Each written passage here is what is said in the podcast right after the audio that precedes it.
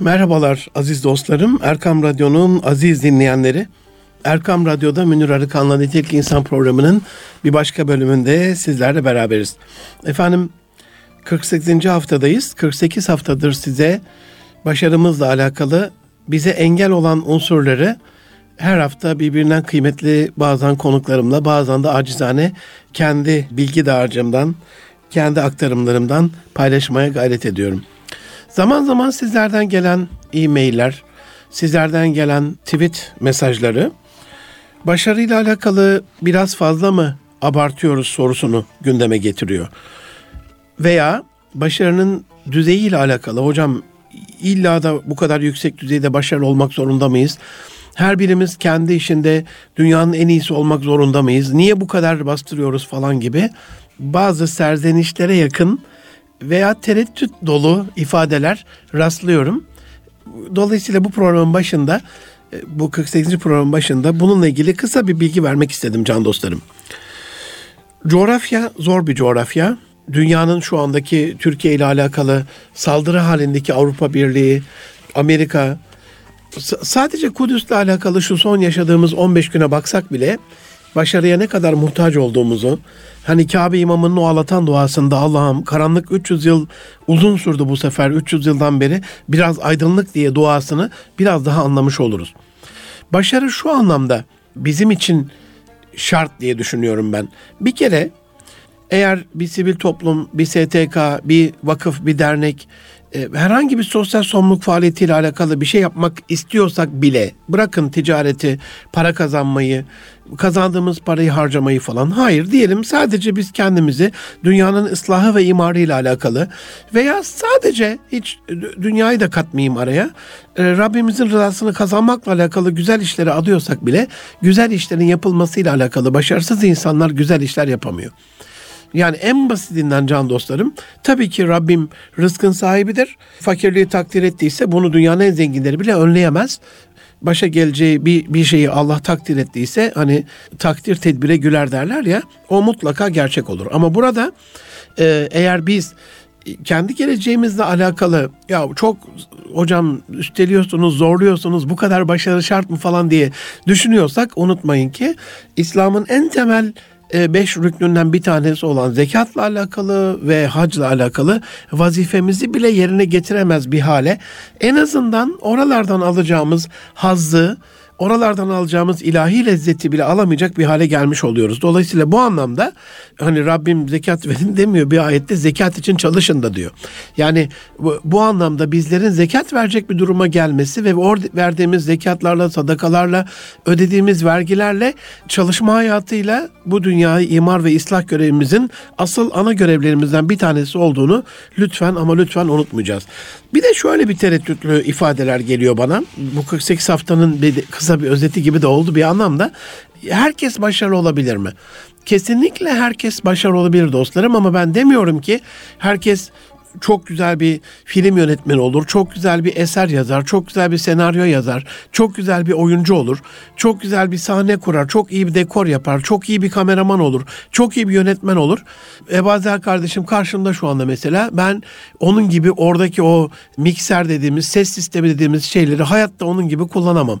Bir de oraya oturduğumda yönetemem de o işleri. Ama onun için yaratılan bir kardeşim bu sesin, bu nefesin size daha iyi ulaşmasıyla alakalı işte yıllarca e, görevini ifade ediyor en iyi şekilde her insanın kendi fıtratına, kendi kabiliyetine e, yönelik bir işte o işin en iyi başarılı, en iyisi e, olma zorunluluğu var. Yani kadim tarihimize bir bakalım. Diyelim at mı bakıyoruz? Düşünün Orta Asya'dan bugüne kadar Selçuklu'yu alın, Osmanlı'yı ele alın, asıl saadeti ele, ele alın. Diyelim Hani at sırtında sefer yapılan günler, at sırtında göç edilen günler can dostlarım. Eğer biz ata en iyi bakan ya da atın en iyisini tımar eden o yılkı adları vardır ya böyle meşhur işte Arap atları, İngiliz atları falan diyoruz. Atı en iyi şekilde tımar eden, atlara en iyi bakım yapan, atın nalını en iyi çakan bir ulus olmamış olsak herhalde atla ilgili kazanılan başarılarda başarılı olmayacağız. Orada atın ayağına nal çakan o Nallı Han'daki Nalcı Baba da dünyanın en iyisi olduğu için Osmanlı'nın atları nam salmıştı. Ya da şu anda kemankeş Okçular Vakfımızın çok değerli e, çalışmaları var dünya çapında. E, en iyi kemankeşler bizden çıkmış. Eğer öyle olmasaydı oklarımız o gerilen yaylarla zırh delen bir ok olmayacaktı. Yatağımda şu anda yaşatmaya çalışıyor o sanatı. Abdurrahim Usta gibi can dostlarım. Kılıcı Fatih Sultan Mehmet'in kullandığı o kılıcı yatağında o 20 kere su verilmiş çeliğin en has haline getirilmiş o eğimli o kıvrımlı güzel Osmanlı kılıcını yapan insan o kılıçla zırhları delen, o kılıçla düşmanı durduran, onun savunmasını yaran bir halde o gücü o kılıca vermemiş olsaydı herhalde el kol darbesiyle, darbesiyle, karate şeyleriyle herhalde ellerimizle gidemeyecektik yani büyük savaşlarda. Dolayısıyla burada çay yapan insanın çayın en iyisini yapması, kitap yazanın en iyi kitabı yazması, temizlik yapanın en iyi şekilde orayı temizlemesiyle alakalı bir zorunluluğu olduğunu düşündüğüm için evet her insan kendi hayatının durumsal lideridir ve bu liderlik yapacağı alanla alakalı herkes hani kendi evinin önü süpürse sokak temiz olur diye bir söz var ya e, aynı bu şekilde bizler de kendi hayat alanımızda kendi etki alanımızdaki e, unsurları en güzel şekilde yerine getirmek durumundayız. Bununla alakalı da yetenek ve potansiyele sahibiz. Hatırlayacaksınız dostlarım. Nitelikli İnsan programında 48 haftadan beri kendi potansiyelimizi keşfetmekle alakalı bu keşfettiğimiz yeni kendimize inanmakla alakalı ve bunu bir sosyal çevrede belli bir stratejiyle hedefe çok doğru bir hedefe odaklanarak kendi kaynaklarımızı kullanarak zaman, mekan, eleman, ekipman, finansman, bilgi gibi kişisel kaynaklarımızı bütünüyle kullanarak yerli yerinde malzemeden çalmayarak e, tabiri caizse başarıya ulaşmamız gerektiğini anlatmış oluyorum. Can dostlarım bugün bu haftanın konusu geleceğin dünyasında temel yetkinlikleri anlayamamanın başarımıza olan etkisi bize nasıl ayak bağı olduğunu e, açıklamış olacağım. Kur'an-ı Kerim'de çok meşhur bir kıssadır. Uzun da sürer, epey uzun, uzunca sürer. İnsanlık aleminin en mendebur, en böyle zalim, soykırımcı Firavun'un öyküsü anlatılır orada. Ve Firavun'un gördüğü bir rüyanın nasıl gerçek çıktığı anlatılır. Yusuf Aleyhisselam'ın kıssasıyla çünkü kendine rüya yorumlama ilmi verilen Yusuf Aleyhisselam o rüyayı yorumlayarak hani e, yedi başak ve yedi inekle meşhur olan o rüyanın yani yedi yıl kıtlık geleceğini o yedi semiz ineği öyle e, yedi e, zayıf ineği öyle yorumlar kıtlık olacağını sonra yedi semiz e, inek yedi yılda bolluk olacağını yedi başak işte o başakların toplanması gerektiğini en sonunda rüyayı şöyle yorumlar bu rüya dikkatinizi çekiyorum Firavun'un rüyasıdır. Buradan gelecekle alakalı rüyalar bize bazı ilhamlar verebilir mi? Ya da geleceği okurken rüyalar da bize böyle bir parapsikolojik şey değil yaklaşım ama e, bilimsel manada bize bir katkısı olur mu ona da değinmiş olacağım kısaca. Yani sonuçta rüyanın yorumu şöyledir. 7 yıl bolluk olacak. Bolluk döneminde ekinleri hasat ettikten sonra bunu 7 yıl gelecek olan kıtlığa göre belli bir payla öyle keyfe keder değil belli bir planla da tasarruf etmek, e, depolamak, sonra da bunu uygun şartlarla e, Mısır halkına dağıtmak ve bu rüya gerçek olur ve bu şekilde de yapılır bu. Buradan yola çıkarak size bir soru sormak istiyorum aziz dostlarım, Erkam Radyo'nun aziz dinleyenleri. Eğer bu şekilde o 7 yıl artı 7 yıl 14 yıllık bir gelecek görülmemiş olsaydı ne olacaktı? Nasıl olsa 7 yıl yine bu buğday ektiğimizde hasat çıkacak diye düşünerek çarçur etselerdi ellerindeki şeyi. Şimdi öyle ithalat mithalat da yok o dönemlerde. Çünkü Nil Vadisi'nde en iyi mısırın yetiştiği yer orası. En iyi buğdayın yetiştiği yer orası. Ee, Mısır ve civarı. Dolayısıyla ne olacaklardı? Helak olacaklardı, yok olacaklardı. Dolayısıyla burada Hazreti Ali Efendimizin sürekli tekrarladığım bu program boyunca ve seminerlerimde e, çocuklarımızı yaşadığı çağa göre değil, yaşayacakları çağ, kendi çağlarına göre, ileride yaşayacağı çağa göre hazırlamakla alakalı bir görev bize tevdi edildiyse ve Resulullah Efendimizin Letiftuhanel Konstantiniye sözü 852 yıl sonra gerçek olduysa gelecekle alakalı Bizans'ın fethiyle alakalı, Sasanilerin çöküşüyle alakalı, ehli kitabın galip geleceğiyle alakalı, e, Yahudilerle alakalı, İsrailoğulları ile alakalı yani e, bu bir kehanet değil. Dolayısıyla gelecekle ilgili bazı sırlar verilmişse ve Resulullah Efendimizin e, sallallahu aleyhi ve sellemin e, özellikle kıyamet alametleriyle alakalı buna kehanet demiyorum ben. Diyemeyiz de zaten öyle bir şeye. Kehanet atmasyon bir şey ama işaret buyurdukları unsurların gün be gün peyderpey ortaya çıktığını görüyorsunuz can dostlarım. Dolayısıyla başarılı olmak istiyorsak mutlaka geleceği e, okumamız gerekiyor. Hani hep söylenir böyle. Burnunun önünü görmeyen, burnun ucunu görmeyen adam diye. Yani soğuk kış günlerindeyiz. Yavaş yavaş kar da geliyor İstanbul'a ve Türkiye'nin birçok yerinde şimdiden var bizi dinleyen dostlarım. Karlavalarda gidiyorlar da şu anda araçlarında kaş kolu hafifçe böyle bir e, burnunuza doğru sardığınızda eğer burnunuzun ucunu kapatıp göz alt hizasına doğru geliyorsa ne yapıyorsunuz? Merdivenden inemez bir hale geliyorsunuz. Ya da yolda bir adım atamaz hale geliyorsunuz. Hakikaten çünkü göz, burun, e, gez göz, nişancık gibi, arpacık gibi ayak ucunuzla bağlantılı tam o göbek hizanızdan aşağı doğru adımınızı attığınız yeri tam görememek can dostlarım bu bir adım geleceği görememek. Yani atacağınız bir adımı görememekle alakalı burnunuzun ucunu göremiyorsanız gözünüzün alt kapağına doğru birazcık kapattıysanız kaş kolu bir endişe yaratıyor. Bir e, tereddüt oluşturuyor. Bir zarar veriyor. Sizi bir çukura düşürüyor, bir merdivenden kaydırıyor, bir buz, buz üzerinde düşürüyor falan. Peki ya bir günü göremiyorsak, yarınımızı göremiyorsak, gelecek haftayı, gelecek ayı, gelecek yılı, gelecek 5 yılı, 10 yılı, 30 yılı, 50 yılı 100 yılı göremiyorsak bakın 1917-2017 Kudüs davası yeniden bir hatırlayın. Yani hep söylerim 100 yılı planlayanların e, yaşadığı bir ülke dünya. 100 yıllık planınız varsa, 100 yıllık davanız varsa, 100 yıllık paketler halinde bir şey yapabiliyorsanız. Dolayısıyla biz şimdiden 2020'yi ki şurada topu topu 2 yıl kaldı. E, 2023'ü sürekli Cumhurbaşkanımız söyler. 2030'u 50'yi 2071 şimdi çok duyuyoruz bunu son 3-5 yıldan beri. Bir de 1071'in 2071'i var yani. 1917-2017 nasıl geldiyse, bir çırpıda geldiyse, okurken bir ciltlik tarih kitabında bile şöyle bir hemen okuyup geçiyorsak bunu can dostlarım, unutmayın ki bu saydığım yıllarda 2020'ler, 23'ler, 30'lar, 50'ler, 71'lerde gelecek. Peki bu dönemde acaba gelecek nasıl bir insan bekleyecek? çocuklarımızı o geleceğe uygun e, bir halde yetiştirebiliyor muyuz?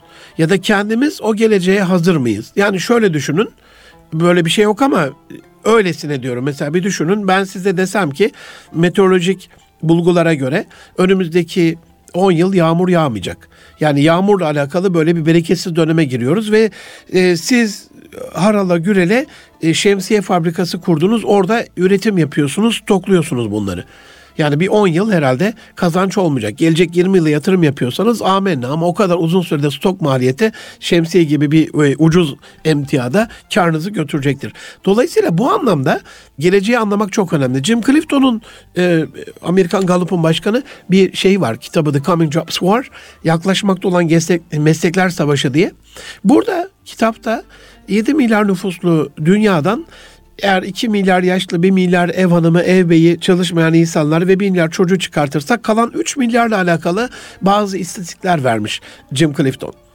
Diyor ki dünyada 3 milyar insanın şu an itibariyle işe ihtiyacı var. Ve bunların hepsi mutlak suretle işte bunlar bizim çocuklarımız can dostlarım. Okulu bitiren, üniversiteyi bitiren, ya da okul okumadan bir işe başlamak isteyen, e, kendi başına bir şeyler ayaklar üstüne durup girişimcilik yapmak isteyen sizler, bizler, çocuklarımız. işe ihtiyacımız var.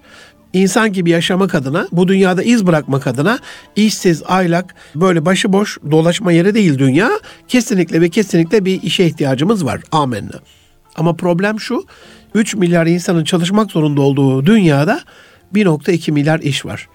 Can dostlarım 1.8 milyar insan açıkta. Şimdi ben size geleceğin temel yetkinliklerini anlamazsak başarımızı nasıl etkileyecek diyorum ama başarı falan kalmayacak ortada. Yok olacağız. En sonunda Allah korusun bunu gördüm Kocaeli Büyükşehir Belediyesi'nin zabıta alımında e, birkaç sene önceydi. İnternette de bununla ilgili bilgiler var. Hemen teyit edebilirsiniz. 200'e yakın e, kişi alınacaktı. Rakamda biraz şey olabilir artı eksi yaklaşık olarak söylüyorum. 5000 kişinin müracaat ettiğini biliyorum. Yani yağmur altında kuyrukta bekliyorlar. E, birkaç tanesiyle görüşmüştüm. Bir seminere gitmiştim Büyükşehir Belediyesi'nin. İşte acaba hangi bölümlerden mezunlar diye. Yani allı şanlı, kelli felli böyle dört yıllık çok güzel üniversitelerin güzel bölümlerinden ama e, bir yıl, iki yıl, üç yıl işsiz kalmışlar. Hatta içlerinden bir tane de eczacı olan bir kardeşim vardı. Ee, bir kız kardeşim. Çok tere, e, tacip etmiştim böyle. Yani hayırdır ablacığım falan. Hocam 3 yıl oldu bir iş bulamıyorum. Şu anda bende ne iş olsa yaparım abi durumuna geldim e, diye bana dert yanmıştı. Daha önceki bir seminerimden de tanıdığım bir ablamız. Aziz dostlarım Erkam Radyo'nun aziz dinleyenleri eğer kendi başarımızla alakalı biz nasıl ki e, dünyanın bir yıl, on yıl, yüz yıl öncesini göremediğimizde kişisel başarı olmuyorsa ülkesel başarı, ümmet başarısı da olmuyor. Lütfen unutmayın yaklaşık olarak 1.8 milyar insanın işsiz ve açıkta olduğu bir dünyadan bahsediyoruz. 1 milyona yakın işsizin şu anda işle alakalı büyük bir kampanya başlandı başlatıldı. Sayın Cumhurbaşkanımızın önderliğinde e, istihdam kampanyası seferberliği. TOB'un e, buna desteği, Rifat Hisarcıklıoğlu Bey'in buna desteği gerçekten takdire şayan. Umarım bütün siyatlar, bütün e, STK'lar, bütün ticaret ve sanayi odaları bununla ilgili elinden gelenin en iyisini yaparlar. Şimdi bu 1.8 milyar işsizin olduğu bir dünyada bir de Endüstri 5.0 geliyor. Hani Endüstri 4.0'dayız robotlar çok şeydir böyle hemen algılayacağınız algılayacağımız bir şeydir can dostlarım. Hani e, otobanlarda gişe görevlileri vardı. Ne oldu şu anda? %90'ı gitti. Çok nadiren böyle yeni yapılan yerlerde geçiş döneminde hani kart yok, uluslararası geçişler var falan bir nakit gişesinde ama yakında o da bitecek tamamen kartlı sistemde. Camda küçük bir etiket işte OGS olsun, HGS olsun e, ya da küçücük bir şey, bir buton oradaki görevlinin bütün işini aldı. Dolayısıyla şöyle bir şey düşünmeyin. Ya benim işime bir şey olmaz. Dünyanın şu andaki gidişatı özellikle bu Endüstri 5.0'da robotların temel işlerde daha hatasız ve daha problem çıkartmayan bir tarzda daha entegre e, çalışabilmesini sağlıyor. Bunu bu ayın başında paylaşmıştım 1 Aralık'ta et Münir Arıkan tweetlerimden bakabilirsiniz. Dünyanın en saygın böyle en bilimsel e, araştırma yapan e, şirketlerden bir tanesi McKinsey Company bir rapor yayınladı 1 Aralık'ta can dostlarım. Robotlar, otomasyon, dijitalleşme, endüstri 4.0, 5.0 derken 2030 yılına kadar 800 milyon kişi işsiz kalacak diyor. E, dolayısıyla 1.8 milyar işsizin olduğu bir dünyada düşünün robotlar bir de hala hazırdaki çünkü daha kaliteli yapacaklar, daha hızlı yapacaklar, daha entegre birbiriyle iletişime geçerek işte bir de işverenlere problem çıkartmayacaklar. Yok maaşa zam istemeyecekler. E, nakliyeleri yok, taşınmaları yok, servisleri yok, yemekleri yok, sigortaları yok, hukuki bir meyde yok. Ona mobbing yaptın, buradan bilmem ne yaptın. Böyle bir şey yok. Dolayısıyla çok hızlı bir şekilde robotlar işe entegre oluyorlar. Eğer biz e, her sektörde kendi işimizle alakalı geleceği anlamazsak başarısız olacağımız biraz hafif kaldı şimdi. Yok olacağız can dostlarım. Yani bırakın başarısız olmayı yok olacağız. Şu anda dünyaya sesimizi duyuramıyorsak ya da duyurduğumuz sese dünya e, öylesine böyle bakıyorsa bu bizim başarısızlığımızla alakalı bir şeydir. Çünkü hem Birleşmiş Milletler'de hem e, değişik uluslararası platformlarda e, ekonomik anlamda, siyasi anlamda, sosyal anlamda başarılı olan ülkelerin, grupların, STK'ların, vakıfların, hükümetler arası kuruluşların neler yaptığını görüyoruz. Dolayısıyla bir mektubumuzun savaşlar bitirdiği dönemleri özlüyorsanız bir mektubumuzla Avrupa'daki bazı şeyleri savaşları önlediğimiz günleri özlüyorsanız o kadar etkili olmanın tek yolu başarılı olmak. Bir başka tehdit olarak 2015'in sonunda Çin'in ikinci çocuğa izin vermesini de düşünmemiz gerekiyor can dostlarım. Yani ikinci çocuğa izin vermek ne anlama geliyor? Şu anda mesela şöyle düşünün bir nokta yaklaşık 7 milyar nüfus demek ki 2,5 milyara doğru gidecek. Normalde kendi çocuklarını e, şimdiye kadar iki çocuk olursa ya alınıyordu ya öldürülüyordu ya işte büyük şeyler vardı, cezalar vardı. Sadece Hindistan, Çin, Endonezya'nın olduğu, Malezya'nın olduğu o coğrafyada e, 3.2 milyar nüfus var can dostlarım. Hani Dubai'de çalışırken çok şahit olmuştum buna bir eleman alıyoruz biz mesela e, gazete ilan veriyoruz ya Dubai Hindistan gazetelerine ilan verir. Zaten orada Hindistanlar da çok büyük çoğunluktur. Kuveyt yine aynı şekilde öyle. Hemen atlar e, uçağa anında gelir. Mülakata girer tekrardan geri döner. Yani o kadar entegre olmuşlar ki ve şimdi mesela beni dinleyen mühendis arkadaşlar varsa e, bilgisayarla alakalı bilişim teknolojileriyle uğraşan arkadaşlar varsa bir düşünsünler kaç liraya çalışabilirler.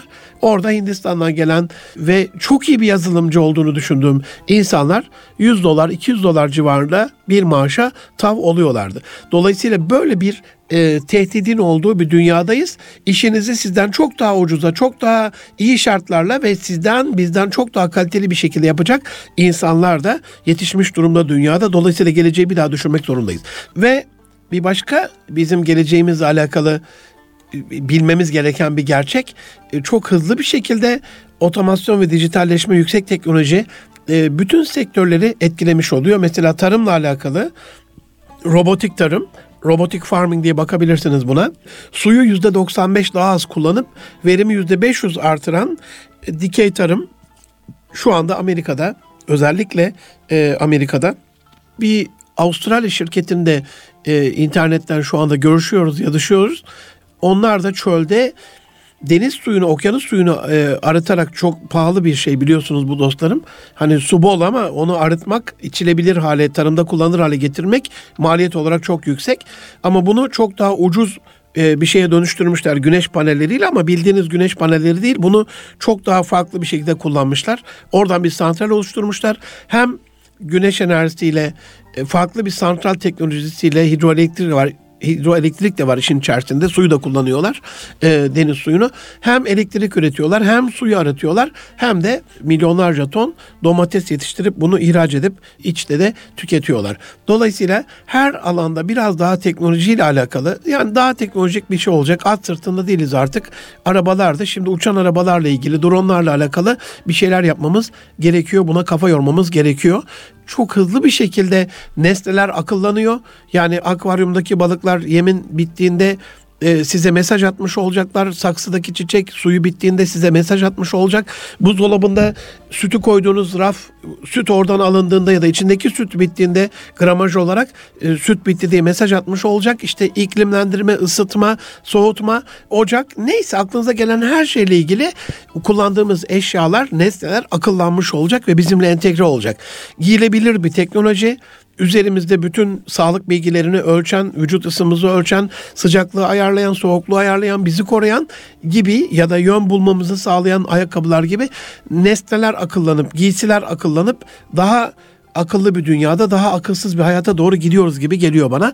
Ama daha akılsız bir hayat derken şunu kastettim. Hani e, hesap makinesini çok fazla kullanınca matematiksel cebirle alakalı hesapla hendeseyle alakalı ilişkiniz bittiği için pratik zekalı olamıyorsunuz. Hazır cevaplı olamıyorsunuz. Hazır cevap iyi konuşmak isteyenlerin matematiğinde biraz iyi olmasını düşünüyorum ben. Binaların printer'dan çıktığı, bazı organların printer'dan yapıldığı bir çağ yaşıyoruz. Dolayısıyla gelecek e, 20-30 yılı anlamamız gerekiyor. Dünya Ekonomik Forumu Erkam Radyo'nun aziz dinleyenleri, sevgili dostlarım, e, geleceğin temel yetkinliklerini anlamamanın bize olan etkilerini konuşuyoruz bu programda. Dünya Ekonomik Forumu bütün üniversitelerde gittim, şirketlerde, kurumlarda, okullarda öğretmenlerle ilgili seminerlerimde defaatle açıkladığım 21. yüzyılın temel yetkinlikleri ilgili bir tablo açıkladım geçen sene. Burada bazı temel okur yazarlıklar, temel yetkinlikler, genel bazı yetenekler ve karakter özelliğiyle ilgili kişisel bazı yetkinlikler önerdi e, bunlar olmalı dedi. Hepsinin kendi kadim değerlerimizde yeri var. Literatür bilgisi, matematik bilgisi, bilim, teknoloji, finans, kültür, temel okur yazarlıklarda olmazsa olmaz. Yani her anne babanın bu radyodan sesimize kulak veren her anne babanın çocuklarının karne ayrı bir şey, okul ayrı bir şey, çalışma hayatı ayrı bir şey ama bunlarla ilgili rabıtasını, e, bir gönül aşinalığını, gönül bağını kurmuş olmasını sağlaması lazım anne baba olarak bizlerin. Yani bir kültür vermemiz lazım. Finansla ilgili işte Ayhan Özden kardeşimle burada biz Borçtan Kurtul kitabının yazarıyla iki program yaptık üst üste. E, finansla ilgili bazı nasıl söyleyeyim bunu biraz da tereddüt ediyorum açıklamaktan ama sanki Müslüman olunca para elin, elin kiri oluyor falan böyle hiç bakmaman hayır öyle bir şey yok. Müslüman olarak bizlerin de bu coğrafyada ayakta durmakla alakalı finans yönetimine de ihtiyacımız var. Özellikle Şeref Oğuz ağabeyi, Kerem Alkin hocamı e, bu yazılarından okumanızı, takip etmenizi öneririm. Finans bağlantısı nasıl olmalı? Bu zor coğrafyadaki insanın bizi finansla çökertiyorlar can dostlarım. Hani biz o alanlara girmediğimiz için Galata bankerlerinden bu yana Osmanlı'nın son dönemi duraklama çöküş dönemi oradan ele tek çektiğimiz için bütün enstrümanları onlar gerçekleştiriyor. Bütün enstrümanları onlar geliştiriyor. Bize ya takip etmek ya da e, kaçmak kalıyor. O da geleceğimizi abad etmiyor. Teknoloji, bilim, matematik, literatürle alakalı temel okur yazarlıklarda en azından bunlarla ilgili ayda birer kitap en azını söylüyorum bunun. Haftada bir kitaplık bir dönemdeyiz. Yapabilmemiz şart. Yeteneklerle ilgili işte bizde pek fazla olmayan kritik düşünce, yaratıcılık, kreativite dediğimiz sıra dışılık diyeyim buna, iletişim ve takımdaşlık. Dostlarım öyle bir Türkiye'deyiz Türkiye'deyiz ki, öyle bir coğrafyadayız ki Ümmeti Muhammed'in öyle bu 57 ülkesinin bakmayın siz İstanbul'da İslam İşbirliği Konferansı'nda Kudüs'le alakalı bir araya gelmiş olmasına sakın bu sizi aldatmasın. Aa İslam ülkeleri birleşmiyor. Asla öyle bir şey yok. Her lider kendi kafasına göre, her ülke kendi kafasına göre yani e, bu 57 ülkenin FETÖ'yle mücadelemizde bile bize tam olarak e, arka çıkmadığını düşünüyorum. Tam olarak bize destek olmadığını düşünüyorum. Tabii ki onlarla kardeşlikten yanayız ama iletişim ve takımdaşlık kısmında bizim hem bu ülkede hem bakın ülkeyi bırakın bir dakikalık bir dakikalığına Müslümanları bırakın. Ailemize bakalım yani. Ailemizde eşler olarak çocuklarımızla, anne baba olarak, akrabalarımızla, onlarla bir hısım akraba olarak iletişimimiz nasıl? Şahsım adına ben bundan çok muzdaribim. Takımdaşlığımız nasıl onlarla?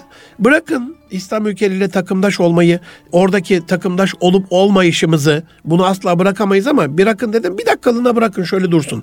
Apartmandaki takımdaşlarınız nasıl? Yani bir gün ben hazırlıklı olun buna ödüllü bir şey yapacağım burada program. Hadi size bir şey olsun böyle bir ipucu olsun.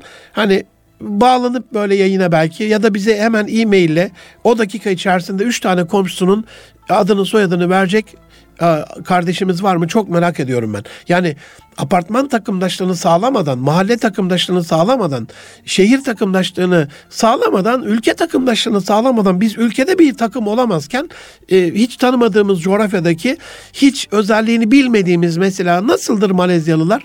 Kaç kişi bilir Türkiye'de bunu? Endonezyalılar nasıldır? Hangi özellikleri vardır? Kaç kişi bilir bunu? İslam İşbirliği Konferansı'nda 8 tane gelmeyen ülke hadi şeyi bırakalım Suriye'yi bırakalım e, savaş halinde ve Esed'in katliamlarını. Tamam yedi ülke hangimiz biliyoruz bunların hangi temel özellikleri var? O gün sabaha kadar bütün o yedi ülkenin devlet başkanlarına, parlamento başkanlarına, başbakanlarına ve o ülkelerdeki Twitter'da en azından en yetkin kişilere e, İstanbul davetini yenileyen, buradaki Kudüs davamıza destek olmalarını isteyen tweetler atmıştım ama baktım e, insanlarımızın çok pek de umurunda değil. Çünkü ilk başta söylediğim Dünya Ekonomik Formu'nun beklediği bu ana yetenekler, dört temel yeteneğin içerisinde kritik düşünce de bizde pek yok. Ne olur?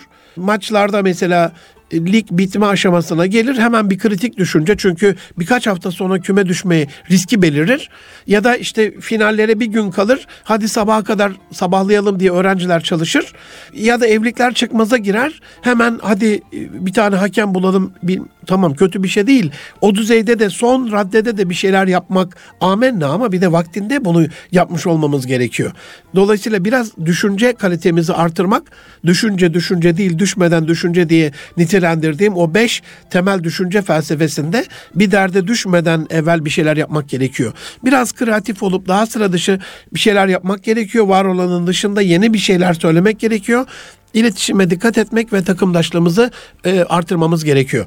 Kişisel karakter özelliklerine baktığımız zaman işte gelecek bu tarz insanların e, geleceği olacak.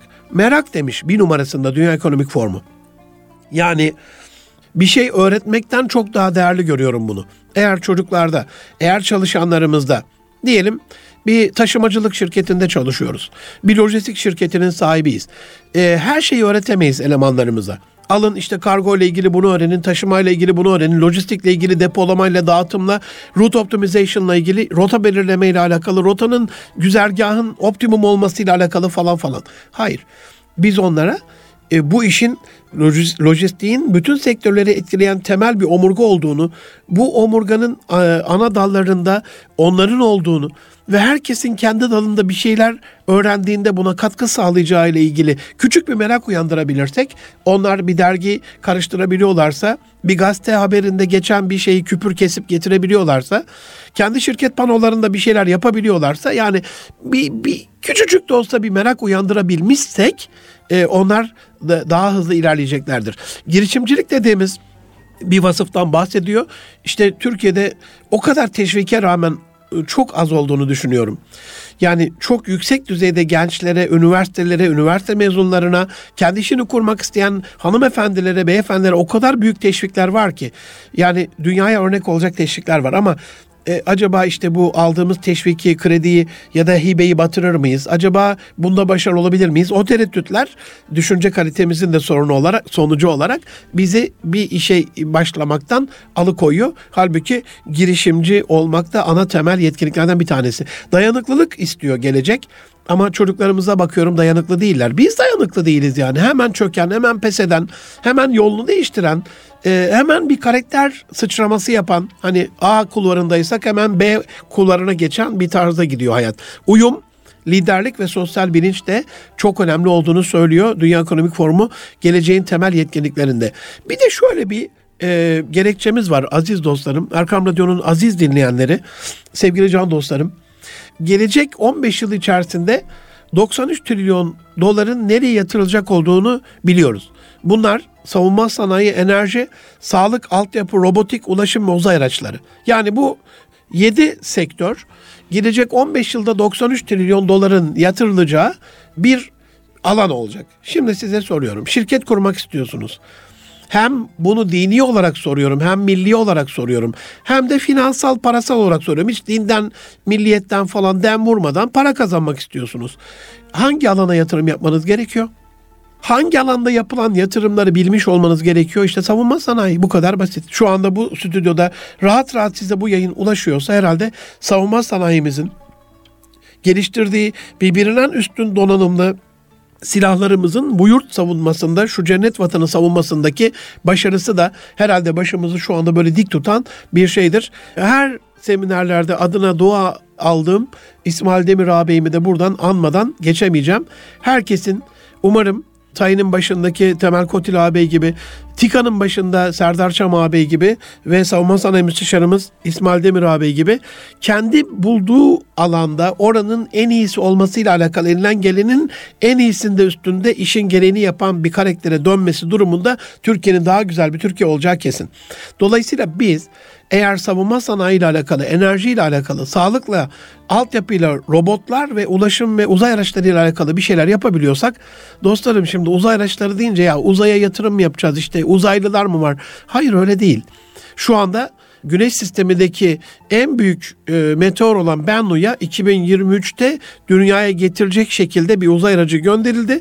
Aynı Comet 67P kuyruklu yıldızına Philae uzay aracının indirilmesi Rosetta projesinde olduğu gibi e, evvelki sene yani Rosetta Philae uzay aracını püskürttü. Kuyruklu yıldıza indi ama orada kaldı. Kuyruklu yıldızda devam ediyor hayatına. Şu anda bağlantıda kesildi. Güneş panelleri enerji almadığı için, güneşi görmediği için.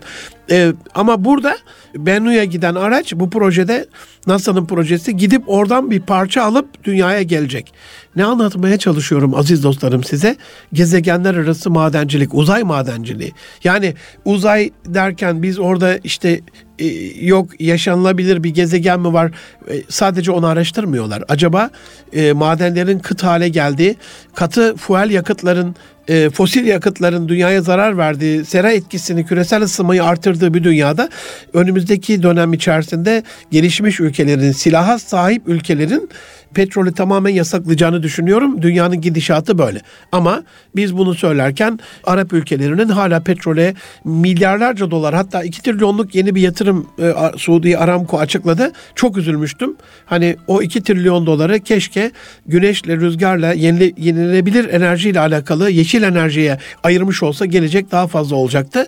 Yani çıkartsak da o petrolü bu coğrafyada asla ve asla bir daha kendi ülkemizde bile kullandırmayacaklar. Kullanılması uygun da değil zaten. Yani geçen bir makalede okumuştum. 30 metrelik bir göktaşını indirmeyi başarırlarsa 50 trilyon dolarlık bir maden olduğu düşünülüyor. Şimdi geleceği anlamak böyle bir şey işte. Zonguldak'ın her tarafının kömürünü çıkarsak ne kadar olacak ki? Bir de çevreyi kirletmesi onun cabası. Aziz dostlarım, bütün bunları söylerken size geleceğin nasıl bir insan beklediğiyle alakalı Sayın Cumhurbaşkanımızın bir açıklaması oldu geçen. Aynısıyla okumak istiyorum. Şu anda kendi Cumhurbaşkanlığı sitesinde de bu şeyi yazıyı oradan da görebilirsiniz. İyi eğitim almış en modern altyapıya kavuşmuş, bilgi ve hikmetle donanmış bir gençlik bundan bahsediyor. Bu gençlik için bütün imkanları seferber etmemiz gerektiğinden bahsediyor. Yani iyi eğitim almıyorsa, en modern altyapıya kavuşmamışsa, bilgi ve hikmetle donanmamışsa, yani hem bilgi hem bilgelik olacak demek ki olmuyor. Dünya ile rekabet edebilen, dünyayı yakından takip eden, meselelere sahip çıkan, şimdi ben soruyorum gittiğim okullarda, üniversitelerde soruyorum, Türkiye'nin meseleleri diye. Benim bununla ilgili bir kitap çalışmam da var. 50'ye yakın ana madde çıkarttım. İnşallah böyle bir sivil toplum kuruluşu haline dönüştürüp bunu bir sivil inisiyatif gibi illa bir vakıf dernek olmayabilir ama bir sivil, sivil inisiyatif gibi mesela 2018 içerisinde en azından kavşağa, döner kavşağa dört taraftan girmeyi önlesek bu oluşum. E, trafikte bir kişi orada fazla beklemekten, işinden oluyorsa, canından oluyorsa, hastane yetişemiyorsa onun manevi hazzı bile yetecektir. Milli manevi değerlere sahip çıkan, bu değerleri yaşatan, geleceğini geçmişten aldığı güç ve gurur ve ilhamla şekillendiren yani tarih bilgisi değil, tarih bilinci ve şuuru e, tam olan bir gençlikten bahsediyor. Böyle bir gençlik tasavvur ediyoruz diyor Sayın Cumhurbaşkanım. E, altını çiziyorum diyor modern, dindar bir gençlikten bahsediyorum. Dinini, dilini, beynini, ilmini, ırzını, evini e, ve kalbini ve bunların davacısı e, olacak bir gençlikten bahsediyorum. Kökü ezelde, dalı ebette yani enteresan bir şey bu bu kavram. Demek ki kalu belayı, aleme ervahı bezmeleste de bilecek. Kökü ezelde, dalı ebette bir sistemin ta, aşkına, veçine, diyalektiğine, mantığına, estetiğine, irfanına ve idrakine sahip bir gençlikten bahsediyor Sayın Cumhurbaşkanımız. İşte bu gençliğin geleceğin meselelerini çözmesiyle alakalı buradan anladığım benim e, mutlak suretle bilimi, teknolojiyi, fenni kullanmış olması lazım. Büyük İslam medeniyetinin 18. asıra kadar Hicri 2. yüzyıldan itibaren Peygamberimizin vefatından 100 asır sonrasında yani 100 yıl sonrasında ilimde, bilimde, teknolojide, özellikle astronomide ve matematikte dünyanın en iyileri olduğunu lütfen unutmayın. Hani kapanalım şeye medresemize ondan sonra sadece dini ilimlerle devam edelim. E, bu bize iyi bir mümin de yapmayacak, iyi bir Müslüman da yapmayacak. Yaşam hakkı da vermeyecek. Bunu mutlak suretle bilmiş olmamız lazım. Aziz dostlarım, gelecek mutlak ama mutlak suretle imanlı, ahlaklı, milli insan bekliyor. Yani bazen şeye kızıyoruz. Amerikan başkanlar çok mu milli oldu diye, çok mu Amerika'yı düşünüyor diye ama her ülke e, kendi milliyetini e, korumak zorunda. Tabii bunu yaparken bizim kızdığımız şey tabii ki kendi e, ulusunu, milliyetini savunması değil. Bunu yaparken öbürlerinin hakkı, yaşam hakkına müdahalesi ve onları yok sayması, değersiz sayması oluyor.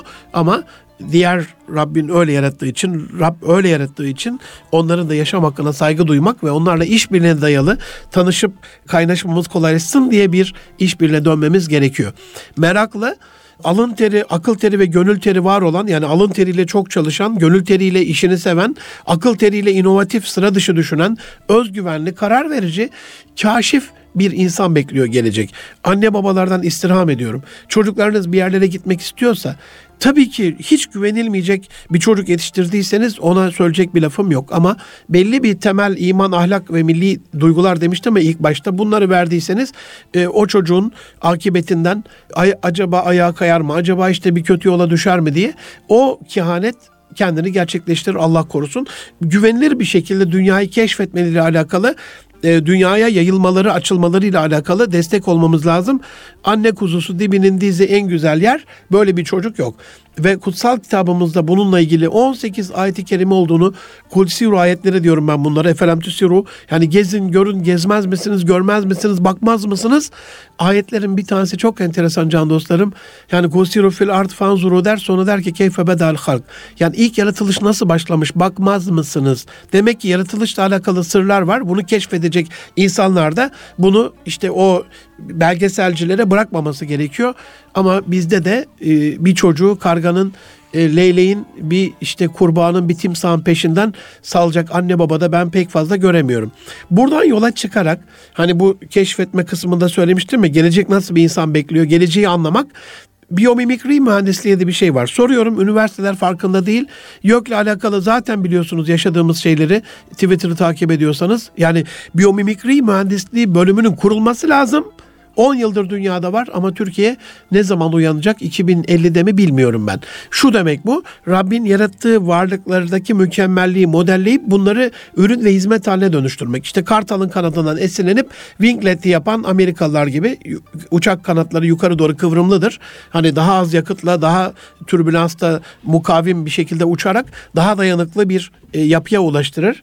E, benzin daha az, işte yük daha fazla falan gibi uçağın e, yıpranmasını da azaltan bir şey. Dolayısıyla buradan yola çıkarak sadece bu değil yüzlerce şey sayabilirim. Baykuşların kanat tüylerindeki o şeylerden esinlenerek işte motor pallerini jet, jet motorlarının daha sessiz çalışan bir hale getirmek gibi. Yani şunu söylemeye çalışıyorum. Rabbimiz bir şey söylüyorsa boş yere söylemez. Dünyayı gezin diyorsa gelecek dünyayı gezen bir insan. Biz şu anda e, niçin Kudüs'e sahip çıkamıyoruz? Niye zannediyorsunuz? Yani bir Konya uzaklıkta e, Adana'ya baktığınızda Konya'dan daha yakın. Niçin? Çünkü gezmiyoruz. Gezmiş olsaydık, oraya dokunmuş olsaydık zaten Kudüs'le alakalı gönül rabıtası olan insanlar mutlaka gidip orada o kutsal muhabbette namaz kılmış, o taşlara dokunmuş, e, Peygamber Efendimiz'in ayak bastığı yerlerde dolaşmış insanlar oluyor. Batı'nın dünya meselelerine bu kadar sahip çıkmasının ana sebebi de bu. Gezip görmüşler İngilizler, e, Hollandalılar, işte İspanyollar, Portekizler, Venedikler, Cenevizler gezmişler. İşte bizim ecdat da zamanında gezdiği için onlar sahip çıkıyordu. Ta Buhara'dan Endülüs'e kadar bir coğrafyada Maveraun Nehir'den Kurtuba'ya kadar bir coğrafyada e, gezdikleri, gördükleri bütün şeylerden sorumlulardı e, Hindistan'dan ta işte e, Avusturya şeylerine sınırlarına kadar. Dolayısıyla burada biz geleceğe hakim, geleceği yöneten bir insan bekliyorsak geleceğin temel yetkinliklerini de anlamamız gerekiyor.